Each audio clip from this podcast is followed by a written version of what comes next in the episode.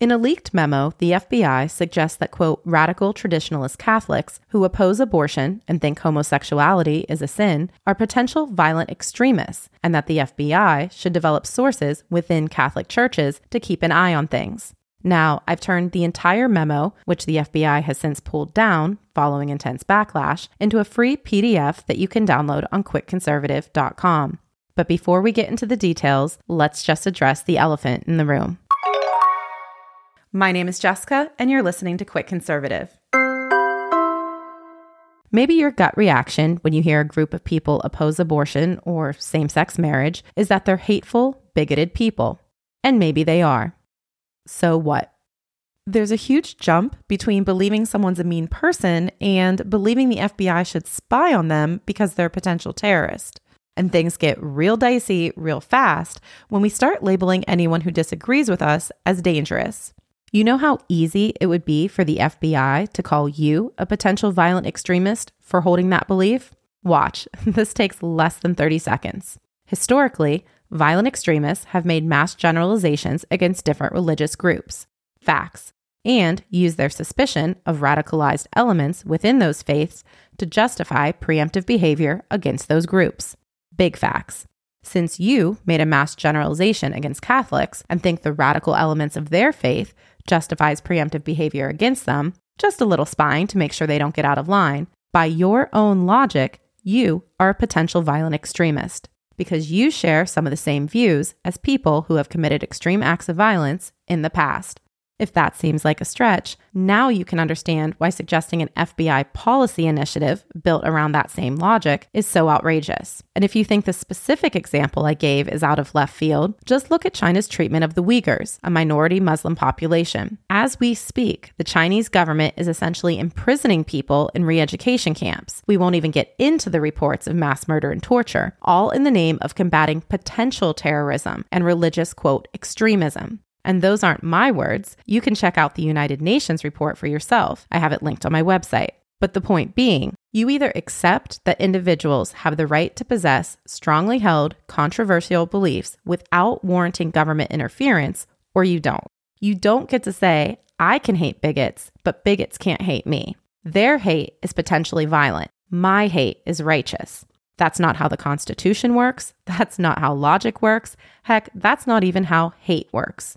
So, with that in mind, let's dive into the details. On February 8th, 2023, Kyle Seraphin published a leaked memo from the FBI's Richmond Division, dated January 23rd, 2023, on quote, radical traditionalist Catholics, referred to as RTCs. The heading on page one reads, quote, interest of racially or ethnically motivated violent extremists in radical traditionalist Catholic ideology almost certainly presents new mitigation opportunities. So, who are these radical Catholics? Well, according to the FBI, radical traditionalist Catholics are typically characterized by disdain for recent popes, quote, particularly Pope Francis and Pope John Paul II. They frequently adhere to, quote, anti Semitic, anti immigrant, anti LGBTQ, and white supremacist ideology. And, in case you're wondering, according to the FBI, Radical traditionalist Catholics also prefer traditional Latin Mass and pre Second Vatican teachings and traditions. The FBI notes that traditionalist Catholics also prefer Latin Mass, but they lack the quote, more extremist ideological beliefs and violent rhetoric of radical traditionalist Catholics. The government memo also notes a quote increase in hostility towards abortion rights advocates on social media sites in the run up to and aftermath of the decision to overturn Roe v. Wade. Interestingly, it also predicts that racially or ethnically motivated violent extremists are likely to increase interest in radical traditionalist Catholics in the next 12 to 24 months leading up to the presidential election. The FBI lists, quote, policy issues of mutual interest to both violent extremists and radical traditionalist Catholics, including abortion rights, immigration, affirmative action, and LGBTQ protections. Now, my favorite part, they actually added a little disclaimer about, quote, potential criminality, not negating the First Amendment rights of Catholics, and that the FBI doesn't collect information on people, quote, solely for the purpose of monitoring activities protected by the First Amendment. And of course, they have to say potential criminality because, again, this memo isn't saying that Catholics committed any crimes, just that their faith may not support abortion or LGBTQ protections. And so, therefore, they're potential violent extremists in the eyes of the FBI.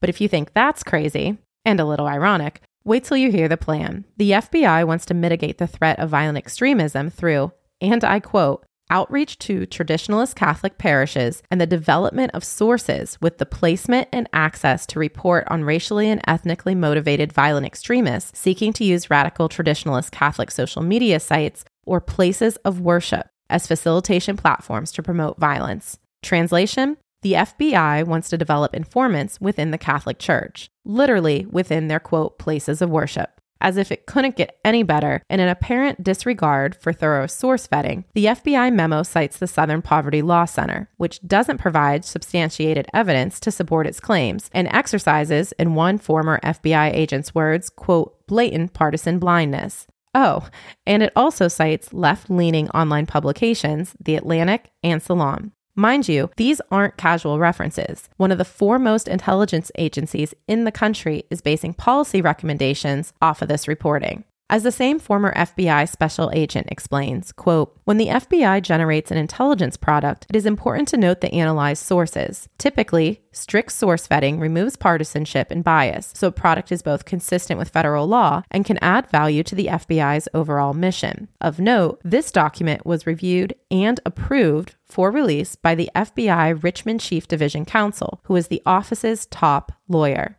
Now, the capstone to all of this is the memo leaked, the FBI freaked out because of public backlash. They took the document down and said they're conducting a review, but the Attorney General of Virginia wasn't having it and wrote a super angry letter to the US Attorney General and the FBI Director. 19 other state attorney generals signed it, and you've got to read it. I included it in the free PDF on quickconservative.com, and it's intense. I'll just read you one paragraph and then we'll wrap this up. Quote, we are particularly alarmed by the memorandum's suggestion that FBI operatives should be developing, quote, sources with access, including in, quote, places of worship, to identify the bad Catholics. The FBI has been down this road before, having infiltrated countless mosques throughout the country in the wake of the September 11, 2001 terrorist attacks. The FBI disavowed this ignominious practice in 2008 and revised its internal guidelines in 2010 and 2013 to prevent its operatives from callously disregarding the religious liberty of American citizens. It would be very concerning indeed if the FBI had revived this practice against American Catholics, or worse, if it had never shut down the program in the first place. Now, I'm a Christian. I love Jesus Christ with my entire heart. The peace and the comfort and the protection that he provides far surpasses anything you could ever hope to get from this world.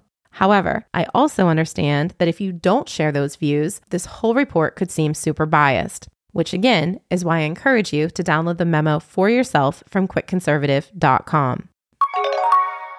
Thank you for listening to Quick Conservative. Looking for sources for today's podcast? Visit quickconservative.com. You can also find us on Facebook, Instagram, YouTube, and Twitter.